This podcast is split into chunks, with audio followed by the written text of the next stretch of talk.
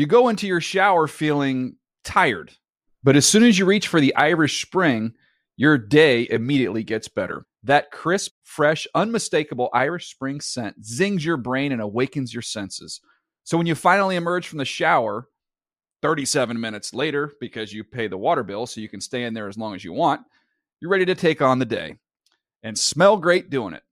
Irish Spring Body Wash and Bar Soap. Fresh, green, Irish. Shop now at a store near you. Getting ready to take on spring? Make your first move with the reliable performance and power of STIHL battery tools. From hedge trimmers and mowers to string trimmers and more, right now you can save $50 on select battery tool sets. Real STIHL. Offer valid on select AK system sets through June 16, 2024. See participating retailer for details. When you buy Kroger brand products, you feel like you're winning. That's because they offer proven quality at lower than low prices. In fact, we guarantee that you and your family will love how Kroger brand products taste, or you get your money back.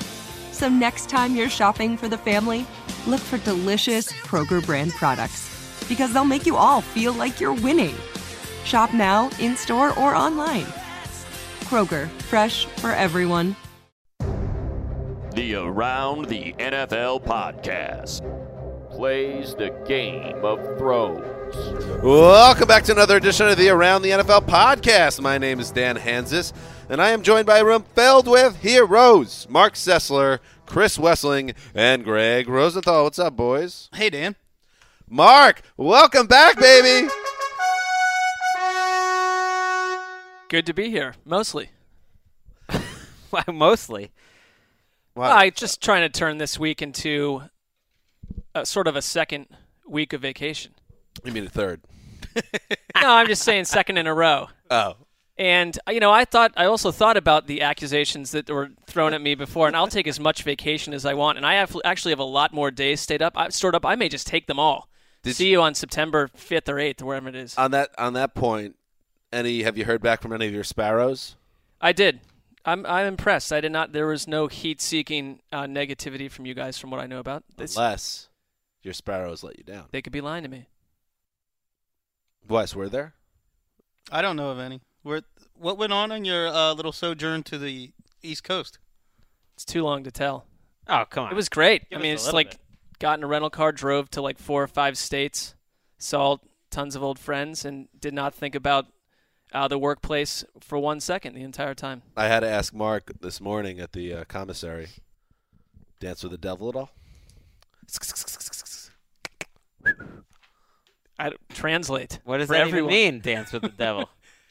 It can mean a lot of things. No, I did not. I think I was I was pretty well behaved actually. Almost stunned by my. Uh, behavior.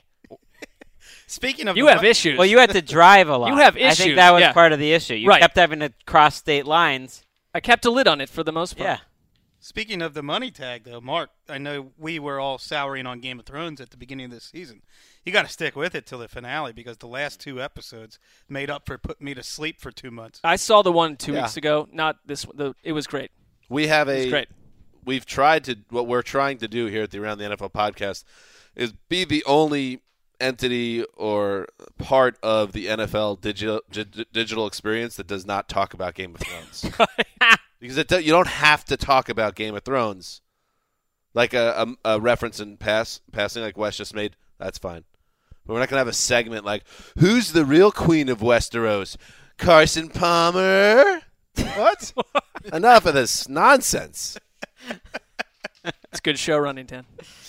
Uh, today's show Shots fired. Is a good. It wasn't really. It's just you know, enough. Uh, solid show. Like it. Pre-show grade. B That's it. plus. Ooh. Oh, Uh, we are going to uh, talk about uh, Patrick Peterson. No, we're not just going to talk about Patrick Peterson. Arguably the best cornerback in football will be in this studio, and we will talk to him about All or Nothing, the new Amazon series, uh, which uh, Handsome Hank, the notorious DOP, has assigned me to write episode recaps of all eight of the episodes that are dropping at midnight on Friday. So that's that's my work week for the most part. But I'm enjoying it. As far as assignments go at work, it's better than you know taking tolls at the bridge or something. Well, I'm you must not be liking it because you keep on on our IM uh, platform. You keep telling us about scenes that stand out. As it sounds like it, they knocked it out of the park. Yeah, Yeah, I I, doubt, doubt many of the people that your big fan base in your coal town you grew up in are listening to you uh, talk about watching television shows and reviewing them as Yeah. some sort of backbreaking labor. Well, I got out, you know, and I think a lot of people from Pearl River they they root for me. Uh, they say, "Oh, he he did it. He got out of the town before it was too late, like me, and I'm just a bum in a bar." I I love all those people in Pearl River, but we can tell. I'm going You'd down never a different invite them path. to your house, but you love them. Absolutely. Uh, the town of friendly people was the name uh, of Pearl River, or the nickname, and I'm friendly because of that. Anyway, Patrick Peterson coming in a little bit later today. We're excited about that. Uh, also, one of our favorite games. What's more likely? Yes, what's more likely is back. Uh, You know, we waited for Mark to return uh, to break out or dust off one of the old war horses of the Around the NFL podcast. Uh, and uh, we'll talk about, speaking of Mark Sessler, uh, a new long form banger dropped by the Sizzler. Yeah. Uh, we will uh, talk about that. Strat-O-Matic, a precursor to fantasy football. Sessler did a deep dive trying to educate dem millennials. Yeah, that was one of the purposes. But yeah, Yeah. That, that's actually the subheading right now. Educating dim millennials. uh, but before that, we got to do some news. We check behind the glass and say hi to the Irishman. What's up, bud? Nothing much. I, for one, missed Mark at our Thursday night softball game this week. It felt like something was missing from our team when he wasn't there. Absolutely, Mark is a great um, uh, onlooker and supporter of the Shield, and I'm glad you brought that up because the Shield, everything coming together now, a 24 to one win over uh, a squad that had beaten us weeks earlier, uh, 23 to 21. So, uh, Wes, I think we're starting to click and put it all together. We are clicking, and you know the decision to move Irishman to leadoff paid off big time.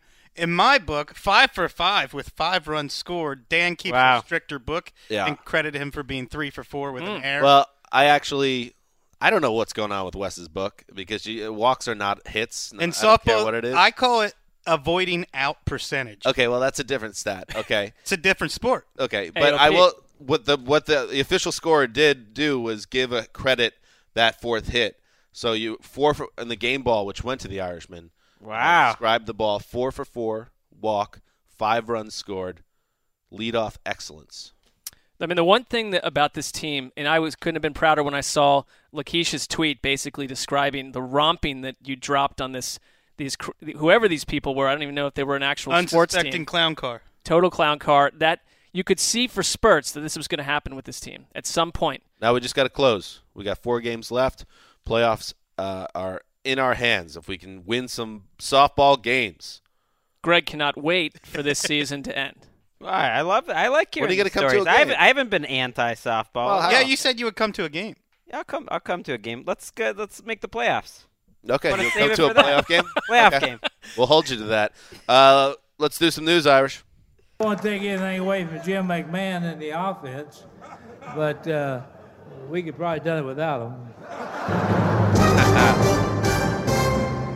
There he is, Buddy Ryan, the architect of arguably the best defense in the history of the NFL, the 85 Bears. Also, uh, the defensive coordinator of the Super Bowl three winning New York Jets, uh, and head coaching stops in various places. Buddy Ryan passed away on Tuesday at the age of 85 years.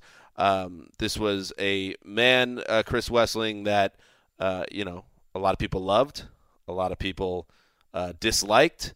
Uh, but uh, when we talk about Rex Ryan and Rob Ryan, his sons, and their their blustery ways, it all came from the old man, Buddy Ryan. I think the quintessential Buddy Ryan quote is QBs are overpaid, overrated, pompous bastards, and must be punished.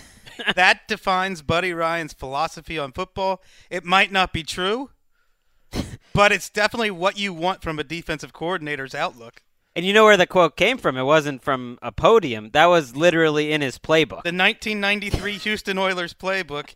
and to me, he was the defense's answer to Bill Walsh in, the 1970s and 80s. Hmm.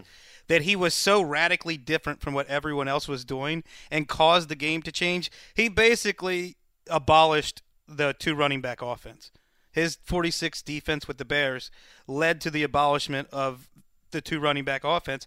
And it was it's no coincidence that Joe Gibbs Redskins kind of bedeviled the Bears during that time with their three wide receivers or their two they had a H back offense, but to me his legacy will be that he's the greatest antagonist to quarterbacks in NFL history. Hmm. And that includes his own quarterbacks. Oh yeah, I mean his relationship with his own offensive coordinators and offensive players, I think is it's carried on to some degree to Rex, especially. Oh, absolutely. A lot of things have carried on. I mean, Yeah. his head coaching record 55 55 and 1, 0 and 3 in the postseason. As a head coach, Buddy Ryan is not a legendary figure, but still there was uh, just he, he was a, uh, a force of nature as a personality, and that's why he's remembered so well, even if he didn't succeed at, at the highest level of the position. Well, and those 90s, er, late 80s, early 90s Eagles teams were some of the most fascinating, exciting teams that I can remember. It's the only team, and this is largely because of Randall Cunningham, that I remember rooting for other than the Patriots. Not like they were my team, but I just wanted to watch them. And now, over time, as I've, I've read about these teams, uh, like I just think they're one of the most fascinating collection of characters, and Buddy Ryan was the one leading the way there. And then you have Jerome Brown and Reggie White, and of course Cunningham and Seth Joyner, and just there was a lot going on there. And and I thought Mike uh, Tanier of um, Bleacher Report now, who who grew up in Philadelphia at the time, those teams mean a lot to people who are from Philadelphia. For teams that never won a playoff game, like that team was just rebellious. Like to them, to a lot of people growing up, I think in Philadelphia, that team. Uh, typified rebellion. So even though they never won a playoff game or came through, it was just like everything that town wanted a team to be. That team also, and it's it's all those teams from the '80s that if you didn't win a championship, if you didn't go to the Super Bowl and dominate someone, a lot of those came close type teams are forgotten. And the Eagles, there would be certain Monday night games against the Cowboys or other other NFC East type teams where they would drop such a hammer on them, and the Eagles looked so dominant for stretches. A lot of times earlier in the season too, and it wouldn't it wouldn't mesh out. It, another thing that reminds me of some of Rex's stuff, but I for for all the times that I have ripped on Rex and Rob, and for good reason in my book, I do see two sons that absolutely love their fathers. That their father, I think that they they it it's so it's such a carbon copy scenario with the two of them, and I you know I feel for those guys. It's it they were with him to the end and absolutely adored him. Well, what better way to show your love than to be like your father? To I mean, and they and they are so much like him. And I I'm thinking of the great book "Bringing the Heat" by Mark uh, Bowden, who's it's one of the most underrated and one of my favorite books following uh, a team like that sort of you know inside the team. It's about as inside as it gets. Uh, I think of that book and and I really recommend if you're into reading about football to, to get that book, Bringing the Heat. Mark Bowden, who's, who's a great writer.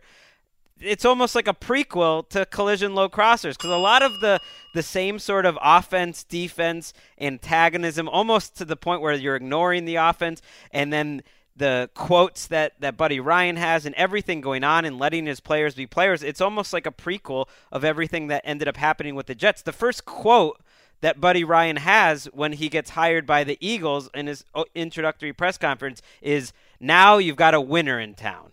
Talking about himself. I mean, that's That's Rex Ryan. Absolutely, yeah. Exactly. Uh, and I do remember my my memory, personal memory, is later in his career, and it was the famous Gilbride game. It was January second, week seventeen, and the Oilers were one of the hottest teams in the league. I think they won ten in a row to end that season. And the Jets had a win in win and in scenario in week seventeen at Houston. Of course, they laid down and lost 24 nothing. But at the end of the first half, in a game where uh, Buddy Ryan's defense was dominating the opponent, he starts he gets into it with Kevin Gilbride, the offensive coordinator, for his what he called the chuck and duck, I believe, offense, the run and shoot offense of the Oilers of that era. And he took a swing at Kevin Gilbride, which was caught on camera. I mean, if that happened today, Can you even imagine if an offensive coordinator punched a defense defense coordinator on the sidelines, what would happen in, in, in today's media world? But uh, he ended up being out of the door after that season. I'm sure that played a role, and he, he ended his career with two uneventful seasons in Arizona. But we should double back and just maybe talk a little bit more about the 85 team. By the way, before you do, after that game, instead of apologizing like coaches would now, he was quoted saying Kevin, Kevin Gilbride will be selling insurance in two years. uh, yeah, there you go. Uh, but the 85 Bears, he was, uh, b- it's believed to be the only defensive coordinator or coordinator of any kind to be carried off the field after a win, a, a total blowout of the Patriots in Super Bowl 20 the greatest defense I've ever seen is the 85 Bears, and I would compare them to Mike Tyson in his prime, where the the match, the game is over in the first round, and the goal of the eight of the 85 Bears and Bex, Rex Ryan's or Buddy Ryan's 4-6 defense, named not because of the alignment, but after Doug Plank, the strong safety who would go play at the line of scrimmage. Doug Plank said the 46 basically just means we're going to get to know your backup quarterback today. Mm. and that's what they did. They knocked almost every quarterback out of the game. And that 85 Bears team for all its Super Bowl shuffle and Jim McMahon, I mean, the defense is the reason they won that Super Bowl. That we that what they did that year, and at the end of the Americas game, which they were playing down in the office, because obviously Ditka, eh, you know, who inherited Buddy Ryan, and were, they did not get along, and he did not have control over half his team basically, and there were all the factions we've mentioned. But Ditka acknowledges at the end, he said, you know, I never went and won another Super Bowl. Buddy Ryan never did. Had we stood, had we stuck together, what could happen? And Bears fans still to this day have to wonder, could we have won another two maybe? Because there were team teams that were 14 and two coming out of Chicago that couldn't close it in the playoffs. Buddy Ryan with Ditka for another two or three years could have been very interesting. I think we have some audio from Ditka there. How many Super Bowls did I win after Buddy left? Now, how many did he win after he left me? None. Hmm. So maybe we were better together than we were apart. They hated each other too. They they were famous for squabbling and to the point where it was in uh, Ditka's contract, or was there's contract language where he wasn't allowed to fire Buddy Ryan. Uh, Buddy Ryan would throw erasers at Ditka when he would come into defensive team meetings. I mean, this is stuff, and you know, you, Mark, you get on uh, on Rex and Robin. A lot of people do. We probably would have had similar feelings about Buddy Ryan if we were covering the football back then. But now you look back, and he just seems like this this iconoclast and this amazing character. Uh, but Man, what a what a career! Don't you think by the end of his career, though, people were starting to tire of the Buddy Ryan right? experience? The, the Arizona the Arizona tenure was Forgettable. the whole thing was about was kind of like the first year has been in Buffalo for Rex. I mean, it, it was not uh, a pleasant experience for anyone in that organization. But you said it. I mean, what what a career in terms of spanning that he was the defensive line coach in Super Bowl three uh, to this greatest defense. And when we kind of we build up coordinators now as these defensive masterminds, and and Chris said it like I don't think there just hadn't been coordinators that much before Buddy Ryan. I mean, there were there were some that that they became the stars in terms of their game plan on defense. There wasn't that thought that the defense could be that aggressive where the defense could control the game, and he was a big part of doing that. One short Cliff's Notes history lesson to kind of put a bow on this. George Halas, former owner and coach of the Bears, created the T formation offense, which took the quarterback to a position where he's a passer. It wasn't always like that. And through the 40s, 50s, and 60s, Joe Namath comes in as the first $400,000 quarterback. By the time Buddy Ryan comes in, which is right around that time, quarterback is elevated to this fine piece of offense machinery, the most valuable player on the field. And Buddy Ryan's whole philosophy was if he's that valuable, I'm taking him out of the game. There you go. Buddy Ryan, uh, dead at the age of 85. All right, guys, moving on.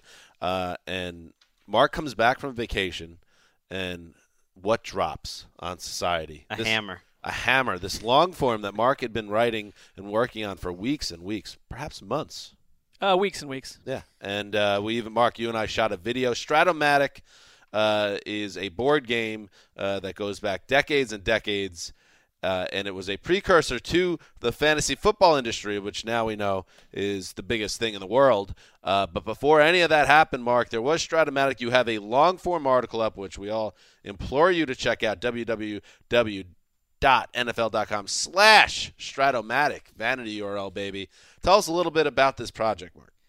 I came up with the idea because I had played the board game as like in seventh or eighth grade when you know I don't have a car. Uh, I, you know, any girl that I knew was dating someone two years older than me, and I basically didn't exist to him. I has just. I love that you wrote that in the piece, which is great. Well, it's true because I was just coming into an out and outright obsession with the NFL and with the Browns, and but I lived so far away that I couldn't see anything about the Browns. Like you only get two TV games a year, and in some football magazine, you know, in August you go out and buy all the football magazines back then.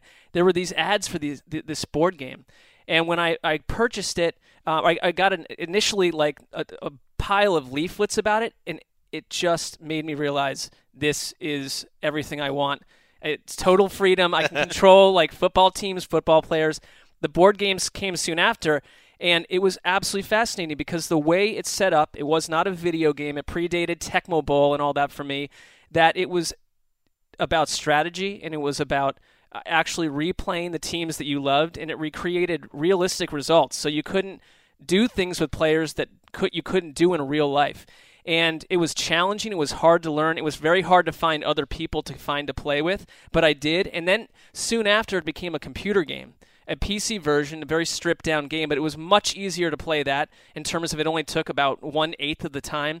And then my obsession with it just took off. Then you become an adult, you move on, and I thought, well, I wonder if this thing still exists in any form. And it was like last October, November that I found that there's a huge community of mostly aging males that are still playing this computerized version of this game, and it's become all the more complex and intense. And they've been in leagues like you would be in a fantasy football league for 20 years together, and they are absolutely uh, driven by this passion and obsessed. So when I saw that it became this sort of community in itself, I started to research it and thought this might be something that I would like to write. Why do you think the community that still plays it? Why haven't they moved on to Madden, which you know, at this stage has advanced to a level where there is real strategy in the play calling. Uh, is there something too Strat-O-Matic where it's seen as more authentic in how to defeat an opponent? I think it is. I think they are different platforms. I asked that question of the people that are that I interviewed, and I just think it's completely two different worlds to these people. The, the, we're talking. Most of the people that play seem to be in a similar demographic age-wise, probably to Wes and I. It, it probably would be hard to get people about 10 years younger, and they have been doing it. They've made friends, and I think that the you have to know every player in the league, and they draft for players that are just becoming good players that they think will become better rated down all these players have player cards they become better rated in a year or two. Like the people i talked to knew every single player. They study Rotoworld all day. So it's a it's a That's little wild. it's a little bit beyond madden and certainly beyond fantasy football that focuses the more simple fantasy football that would focus on just skill position players it has a lot more going on than that and it's it's probably way too much for certain people to handle but for these guys it meets their obsession right where they're at I think the key word is obsession, and, and I think man doesn't crave what he already has. It's Right. hard for anyone under the age of 35 to understand how we grew up, where there was no internet. Honestly, it's worse than that. I did. I, you couldn't find inf- information outside of your local paper. Nothing. You couldn't find anything from the other 31 or other 29 NFL teams in the league. You couldn't find anything on NBA in Cincinnati. I would go dumpster diving literally for sporting news. so you could so you could quench that obsession.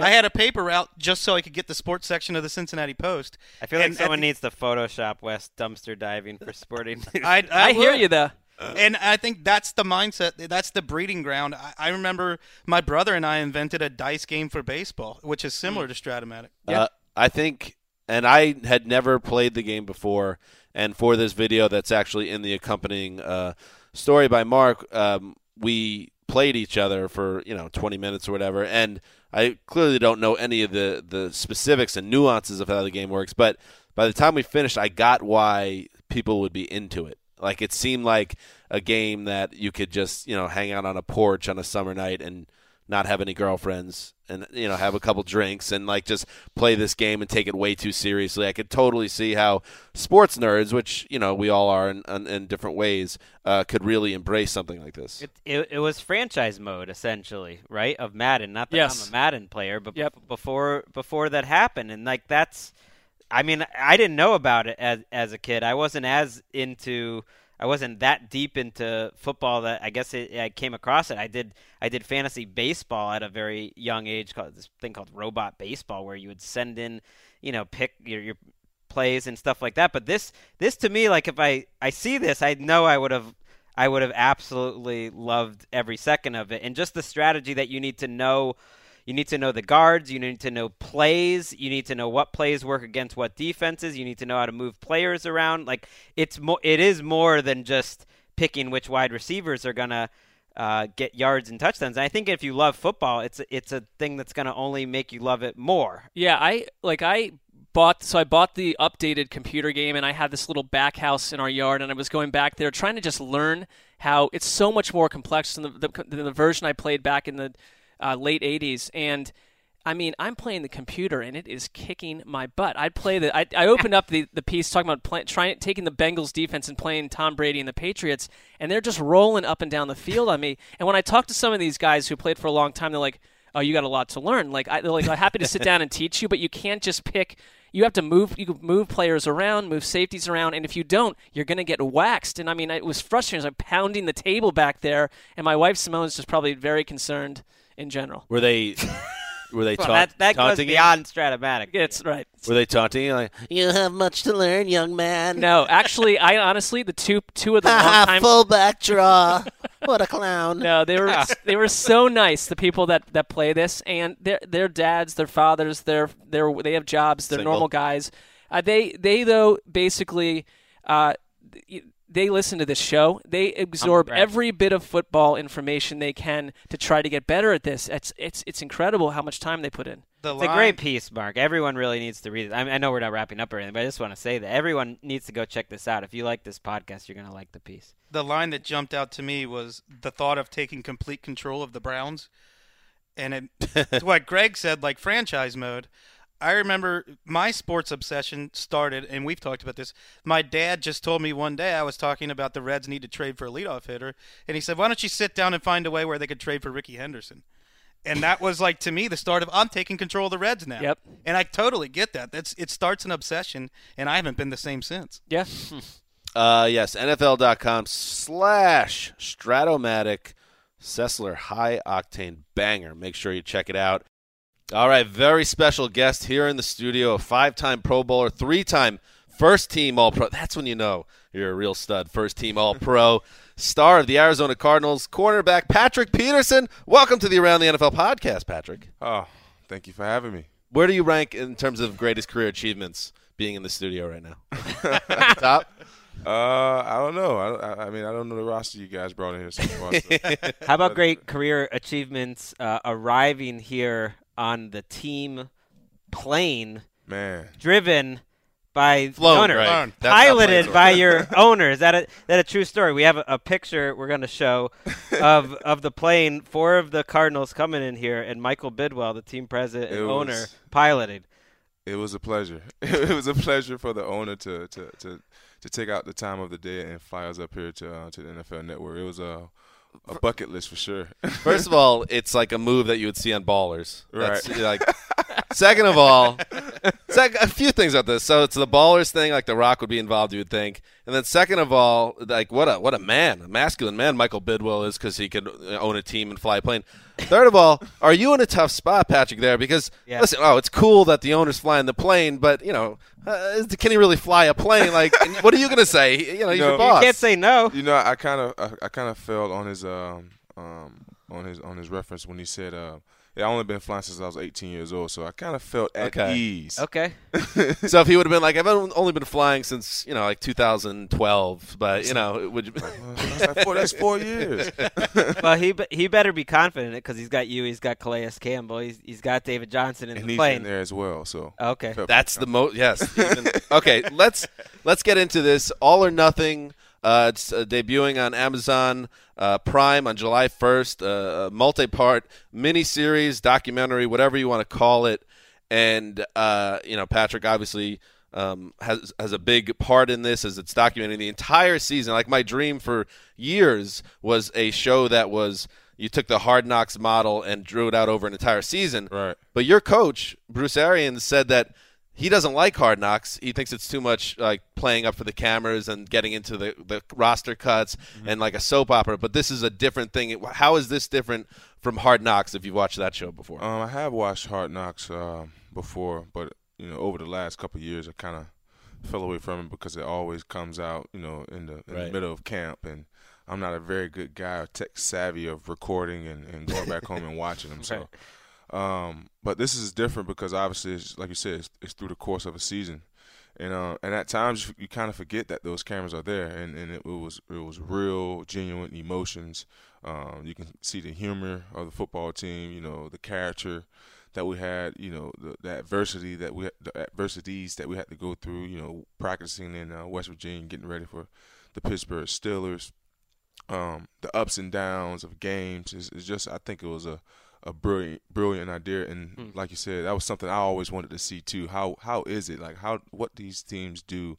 Monday through Sunday to get ready for a game, how they travel, and it, uh, it's it's a definitely definitely a great um, look for for the It- NFL fans. It's unprecedented. Like there's never been a team that was documented all season long. Where that was there ever a time during the season when there was some adversity, or or if maybe you had a bad game? Not that you have bad games, but uh, where you were like, Easy there, Dan. "Damn, get these cameras out of my face. We're trying to do something here." like I said, it was times that we didn't we didn't feel or it, it wasn't a sense of urgency that the cameras were around us. You know, so it was Right. it, it was always real because you know they well they had so many hidden cameras so that we, we kind of felt at ease because you know you wasn't always in front of a camera you know 24 7 of that day but um it, it, was, it was a pretty cool project Big Brother watching though. See, that would Yeah. spook me a little bit.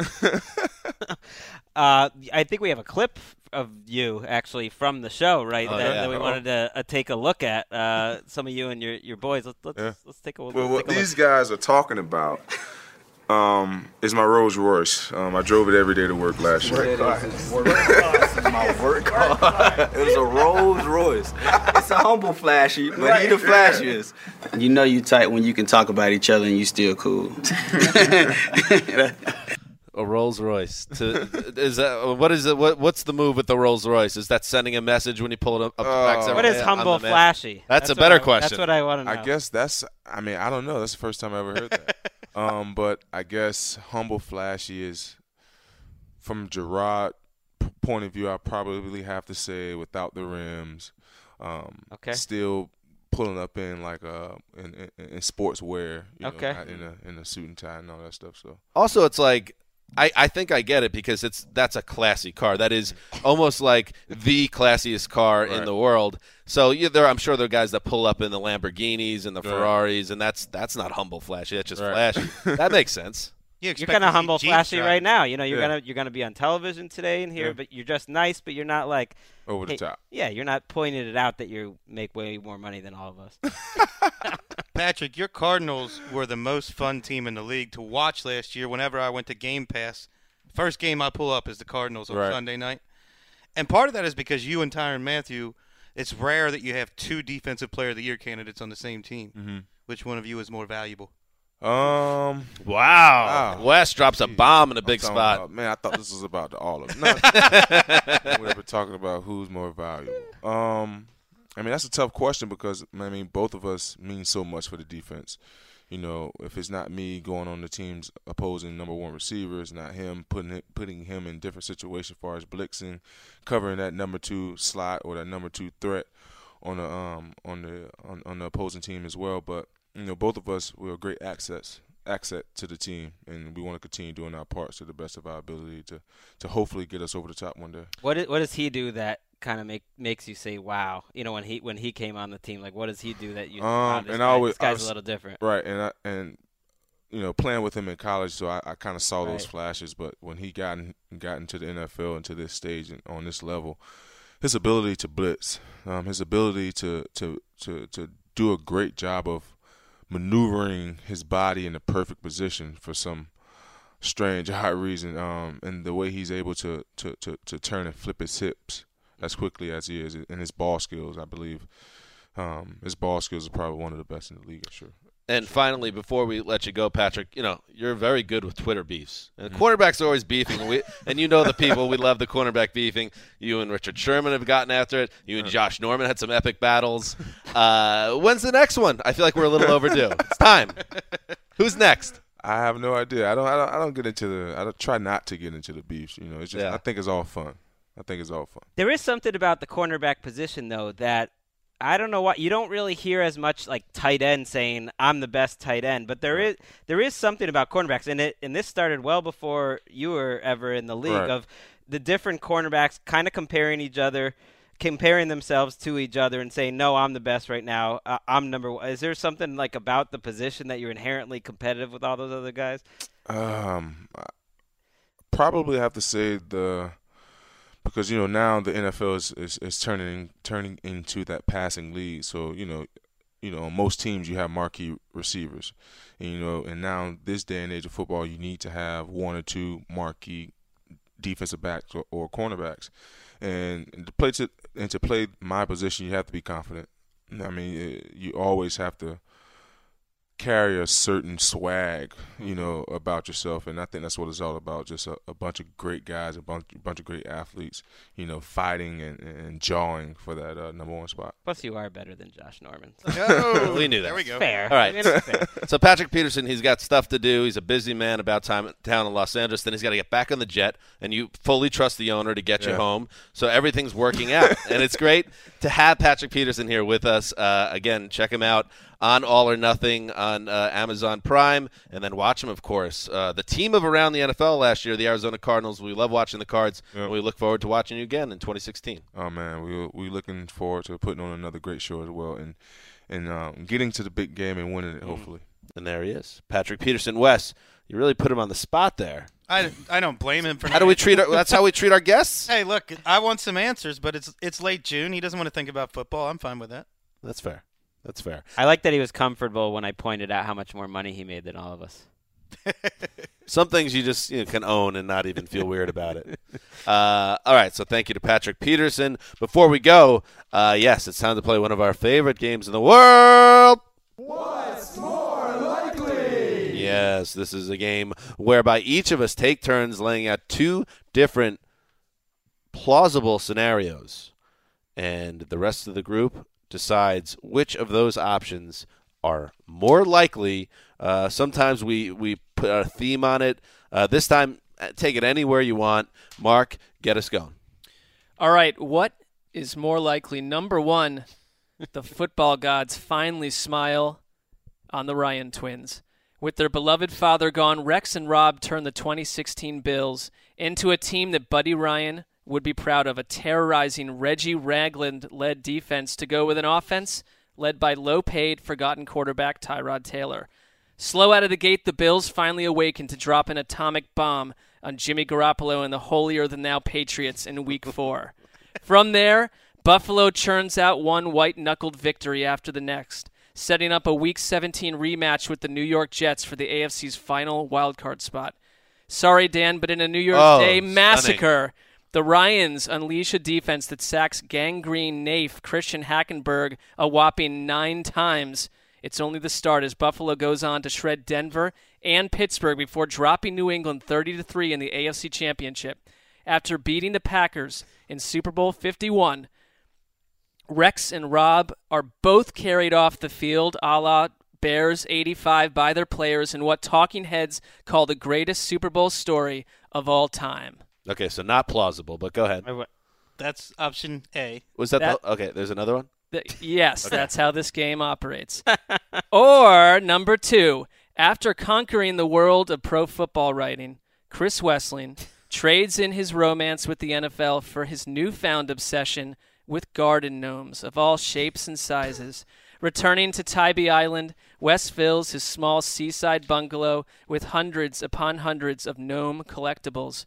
A writer at heart, Wes can't help but jump online and become a core contributor to Gnomes We Know, the preeminent online landing spot for gnome knickknacks, fan fiction, and lore. Wes's weekly column, Naughty Gnome or Nice, catches fire inside the subgenre, turning Wes into a folk hero within gnome enthusiast circles. How do we follow that? Well, we have to answer the question first. What's That- more likely? That should just end the show. Um, Wes, I'm gonna. I'll jump. Oh, you go ahead, Wes. You seem like you want to talk. I, w- I want to see what you guys say.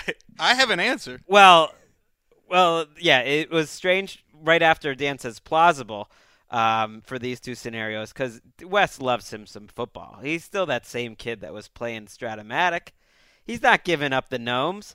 I think you know this is really a shot at the Bills that these two scenarios would be somehow even. That the Bills winning the Super Bowl would be the same as Wes becoming the proprietor Don't of be Gnomes Are Us. don't Is it called sure, Gnomes Greg. Are Uh, Gnomes Are Us? Gnomes, we know. It's a it's a long shot at Rex Ryan, essentially. Uh, and I'm not going to take that bait. The Bills are much more likely. This is a talented team. It wouldn't be that surprising if they made the playoffs. And once you make the playoffs, you know, you always have a chance. It, it'd be a surprising Super Bowl team, but I don't think it'd be a surprising playoff team. The Bills are more likely. Um, I I find it amusing, Mark. You continue to conflate what's more likely with Qualis Two Fantasia. I have no idea what either game. Is. They is. are two very different games, but they always end up uh, Qualis Two Fantasia.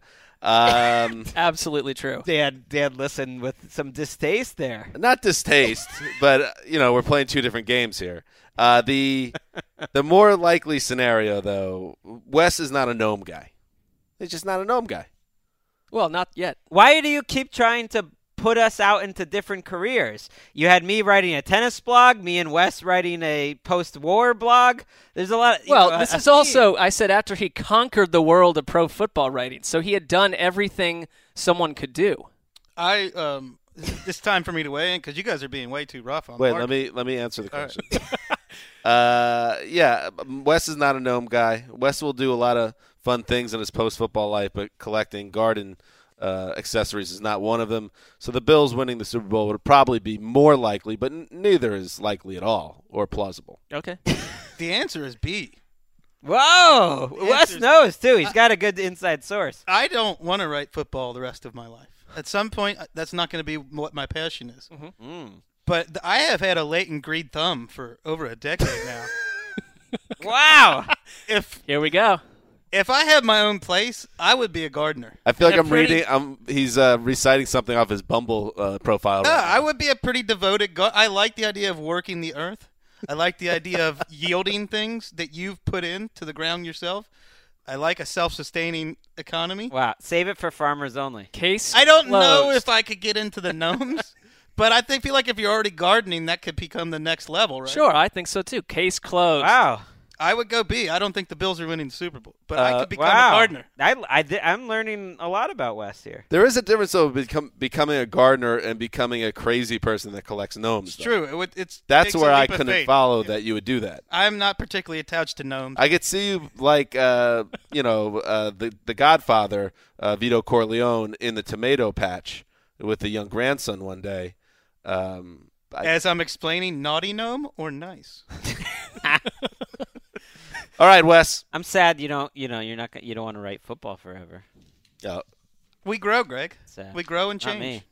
I haven't grown since I was like 12. Oh, that was sad. All right, you're up, Wes. What's more likely? Dan's son Jack ultimately abandons the, abandons the Jets to root for the Rams. Greg's son Walker ultimately abandons football for tennis. Well, who knows if he's even on top of it to begin with, but okay. Or one of Mark's sons, Luke or Colton, abandoned the Browns for the resurrection of the United States space program in the future. Is the space program defunct? Well, yeah, NASA's a since- shell right now. It's it's still yeah, got but a you've space got companies like Still SpaceX exists. that are That's what Really? I'm. You're saying it still would, re- it would be revived. It would become what it what it was thought as. right. You Okay. just offended all of our NASA listeners, but that's fine. Well, they'd agree. Um, wow.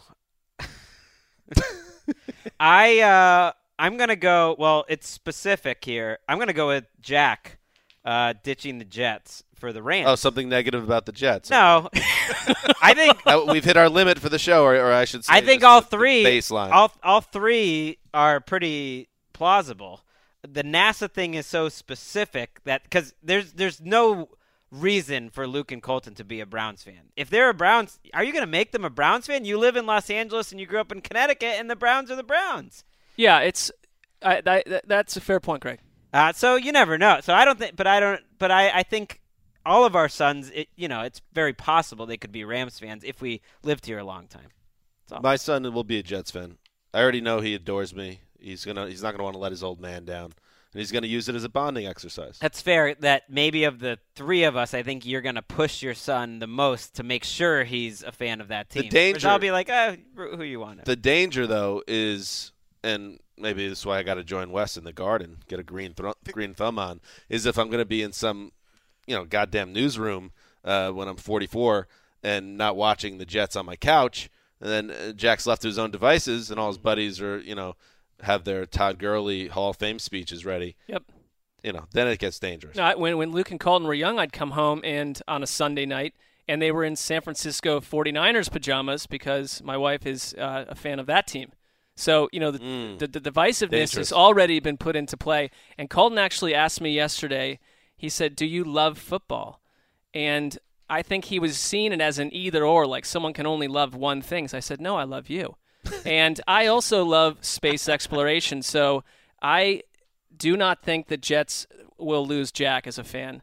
Uh, tennis, that's possible, but Greg is a football man to the end. So I'm actually going to say that I could see Luke and Colton not being a Browns fan and Yeah. pursuing the space industry I- because it's in line with their current hobbies as is. I could see them potentially going down a career path together, Maybe so. and you know, Hopefully lucrative. Lu- well, I think I think Put the the, Luke- spaceman Luke- makes some money. NASA's, they're doing well. What are you talking I about? I'm never saying thought- that not the company, but if you're working for NASA, those aren't easy jobs to get. You know what NASA I'm is saying? like a shell organization right now. They are they are doing very little. top level people at NASA. They're making some cash. I think. Okay. Well, they are. Well, great, um, That was a good one. entertaining, imaginative work by Kissing Cousins. I never thought I would say this, but I gotta, I gotta go down to the lab and, and get my scientist hat on. Wow. Let's talk a little football here, guys. it's nice down here, a little drafty. What's more likely, Ryan Phone's Tannehill? ringing. What's that? Phone's ringing in the lab. I don't know why that phone's always ringing. What's more likely, Ryan Tannehill finally reaches his potential, goes full Dalton, and is a top 12 quarterback in 2016, or Brock Osweiler lives up to the contract, drops a 4,028 90 slash line. That 90 is his passer rating, and tells his haters. What is 20? Just 20. 28. Oh, 28. Yeah, 4,000 yards, 28 touchdowns, 90 passer, and tells his haters to suck it. Well, we got to break this down. Living up to it, I think, yeah, those numbers would certainly live up to it. And those aren't crazy numbers. Uh, heck, I think Ryan Tannehill might have had pretty close to those numbers last year.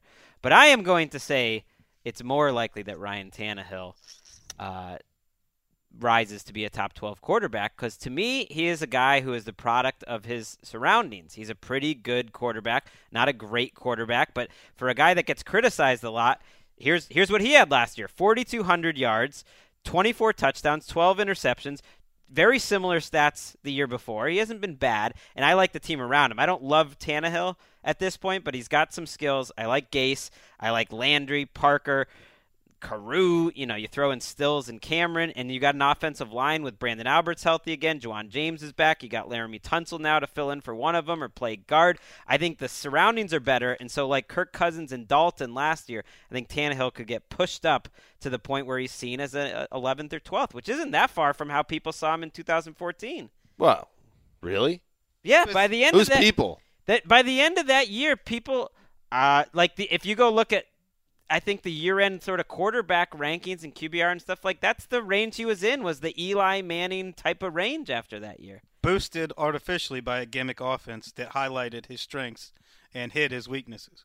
But that that's how you get that's how you get credit. And I, I think I don't think he's going to suddenly turn into a great player, but he throws with anticipation. That's something I, I saw when I went back and watched him. I think he's good. He's not great, but I think if he's really supported, he can be really good.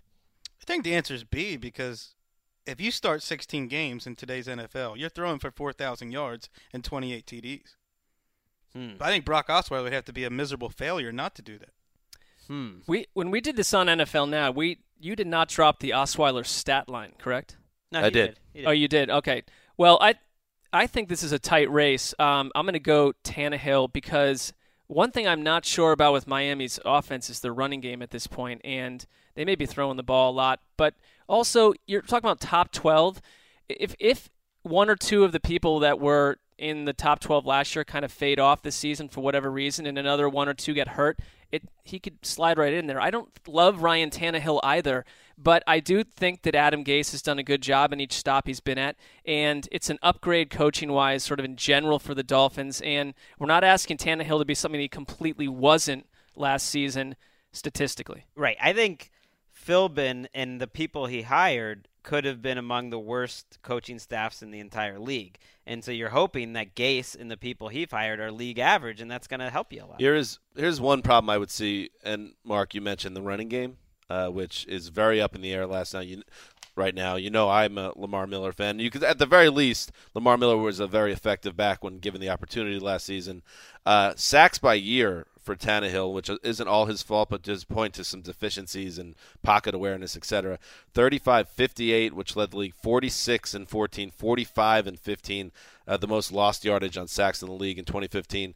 If he doesn't have a running game and defenses don't have to honor that, he could, I mean, this could be just a complete butcher show behind. Uh, Their line is center. better though. Their line has improved, but he, some I think you know more with all these young quarterbacks, some of those sacks are the quarterback's fault. You're right. I think Tannehill's biggest problem is he doesn't get rid of the ball quick enough, and he doesn't seem to. The, what separates the great quarterbacks from the average ones, like Tannehill, are the ability to process everything quickly and make decisions be- before the snap. He has not shown that he's great at that part of his game. I think that's fair. But he also has limited mistakes. I, I, I did the stats when I did the article. Since he's en- the last two seasons, he has thrown the sixth fewest interceptions in the league per per throw, and the other people on that list are all Pro Bowlers. They're all the best. Part of the reason he's the eating league. the ball when he's yeah, getting taken that- down. Yeah, Yeah, that's, that's, a it. mistake. It's how you define mistakes. Taking sacks that you shouldn't take is a mistake. Not seeing what you're supposed to be seeing is a mistake. Not pulling the trigger on throws downfield is a mistake. Pro Football Focus ranks the offensive line. No, they're not perfect. It's not what it's not, you know, end all be all. But the Dolphins were third, and this is, you know, they account for guys holding the ball or not. 32nd in the league in 2014 overall, and 31st in the league last year. So he's had some really lousy lines in front of I him. mean, I even like the potential of Osweiler, but he was one of the worst quarterbacks in the league last year. Mm. So it's like we not One of the worst. qu- I, I feels a little strong. well. They didn't. They didn't give him a lot to do. I think he's just an unfit. Like I just don't know what he is. He's just. I think it's just a lot of question marks. Yeah. I don't know though. Uh, To Wes's point, if he did four, if he did a four thousand twenty-eight touchdowns, ninety pass rating, that's yeah, that's per, that's good quarter. I know the numbers are inflated now at the position, but that could- that would be the the Texans would be doing backflips. Brian that Hoyer had a made the right 91 point something passer rating. I- And Hoyer is a completely fu- he's got his issues, but Hoyer came in with more experience at least. I, I just think with Osweiler, I- we have to see Bill O'Brien. I, I could wouldn't have a problem with coming out of next year with people thinking just as highly of Bill O'Brien as they do of Adam Gase, depending on what happens there. That yeah, that's a good point. I mean, we Gase is a little bit of an unknown too. Not, I mean, just you don't know if a good coordinator is going to be a good a good Yeah. coach. Well, also, is it better for for Ryan Tannehill to have Gase as his offensive coordinator instead of his head coach? Why are we assuming just because the head, head coach is there, it's going to help Tannehill? Yeah. That's fair. All right, Greg. All right, two teams last year uh, which underperformed, maybe maybe more than any teams in the league. Everyone kind of expects the Ravens and the Cowboys will bounce back to some degree because they're talented rosters. But what's more likely? The Ravens don't bounce back at all this year, and by December we're hitting we're hearing leaked reports to NFL media insider Ian Rapoport that John Harbaugh's job is not secure or the Cowboys don't bounce back at all, not going to come close to sniffing the playoffs, and we hear reports that Jason Garrett is going to be let go by the Cowboys at year end. Hmm. That's more likely. I, I my first instinct is that John Harbaugh, unless things go really bad. How bad are we talking? About the same as last year, it, although it, that would be worse because they they wouldn't have the rash of injuries. Okay. but I'm I'm saying a four five win team uh, for each of these scenarios. I think that's something he might have to fire some of his assistants, but I think he would be safe, and then it would be a do or die 2017. I see uh, John Harbaugh. I think he has enough rope. Jason Garrett, I don't think is the same situation. I think, especially if you know uh, Romo plays uh, more games than he misses, uh, but they still stink despite having you know this hotshot running back and this offensive line and all these high paid players. I think Garrett definitely could go, and you know Jerry has been more than patient with Jason Garrett. I think that if they had a really disappointing season, uh, J- uh, Jerry Jones, who's getting older, uh, would be compelled to act.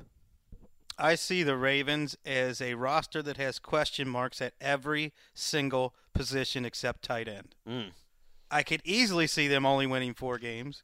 I think the Cowboys are the clear favorites in the NFC East. I would be shocked if they were, uh, unless another injury to Romo and Dez Bryant. I'd be shocked if they were not if they were out of the race. That said, I don't think John Harbaugh is in any danger of losing. Well, I didn't say he's going to get fired, but you're hearing some leaked reports. Reports. If they're if they're a, th- a four win team, I think you're going to hear some. But wouldn't what Wes is saying? Wouldn't that make Jason Garrett more susceptible to getting canned if they had a bad year because he has all these pieces and.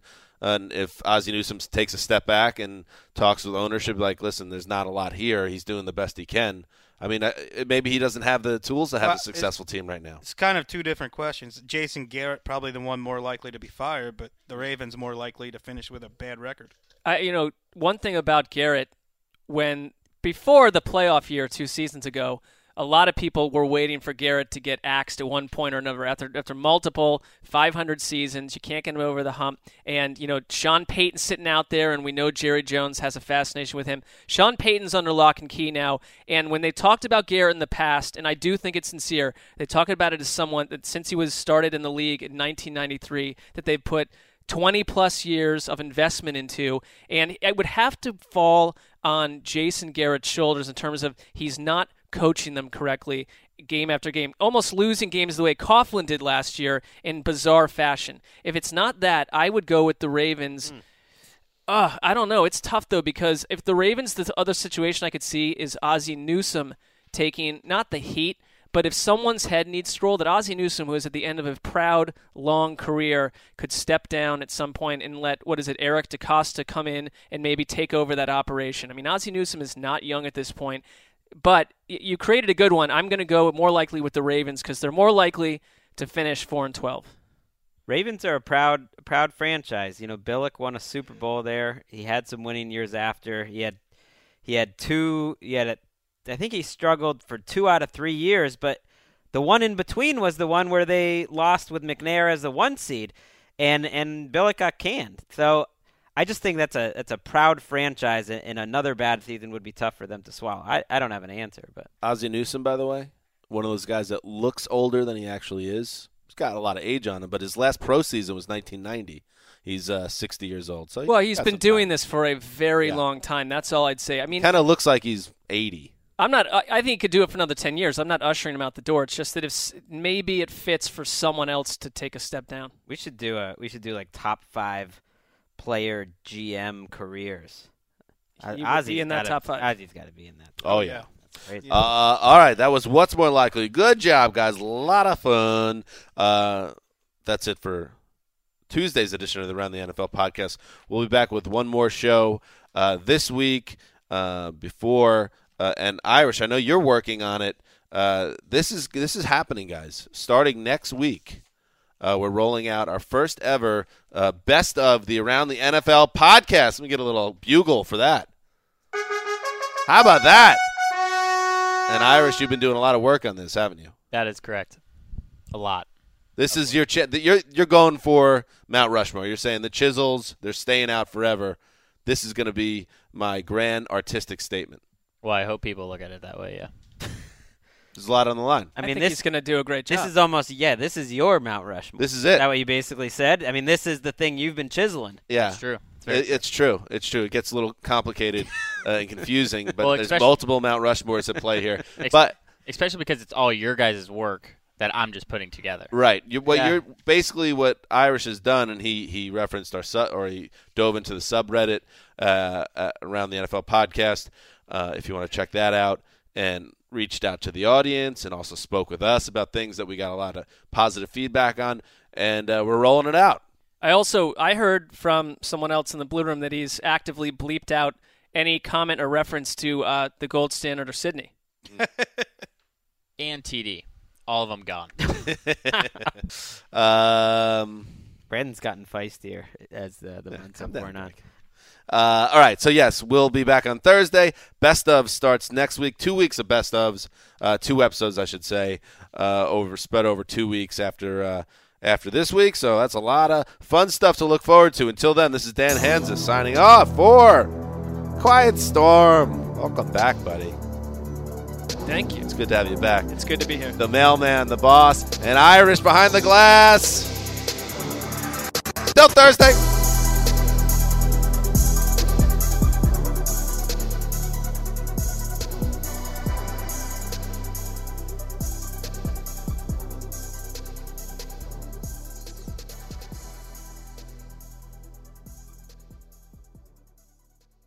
You twisted, your girl's a hoe, you broke, the kid ain't yours, and everybody know your old man say you stupid. You be like, so I love my baby mama, I never let her go. Yeah, right. You will let her go. You go into your shower feeling tired, but as soon as you reach for the Irish Spring, your day immediately gets better. That crisp, fresh, unmistakable Irish Spring scent zings your brain and awakens your senses. So when you finally emerge from the shower, 37 minutes later, because you pay the water bill so you can stay in there as long as you want, you're ready to take on the day and smell great doing it. Irish Spring Body Wash and Bar Soap. Fresh, green, Irish. Shop now at a store near you. Hey guys, back at the playground again, huh? Yep. You know what this playground could use? A wine country. Heck yeah, and some waves so we could go surfing. Oh, ah, love that. A redwood forest would be cool. I'm in. Ah, ski slopes. Let's do it. Um, can a girl go shopping? Yeah, baby. Wait.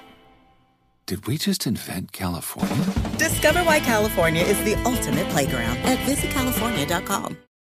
Without the ones like you, who work tirelessly to keep things running, everything would suddenly stop. Hospitals, factories, schools, and power plants, they all depend on you. No matter the weather, emergency, or time of day, you're the ones who get it done. At Grainger, we're here for you with professional grade industrial supplies. Count on real time product availability and fast delivery. Call clickgrainger.com or just stop by. Grainger for the ones who get it done.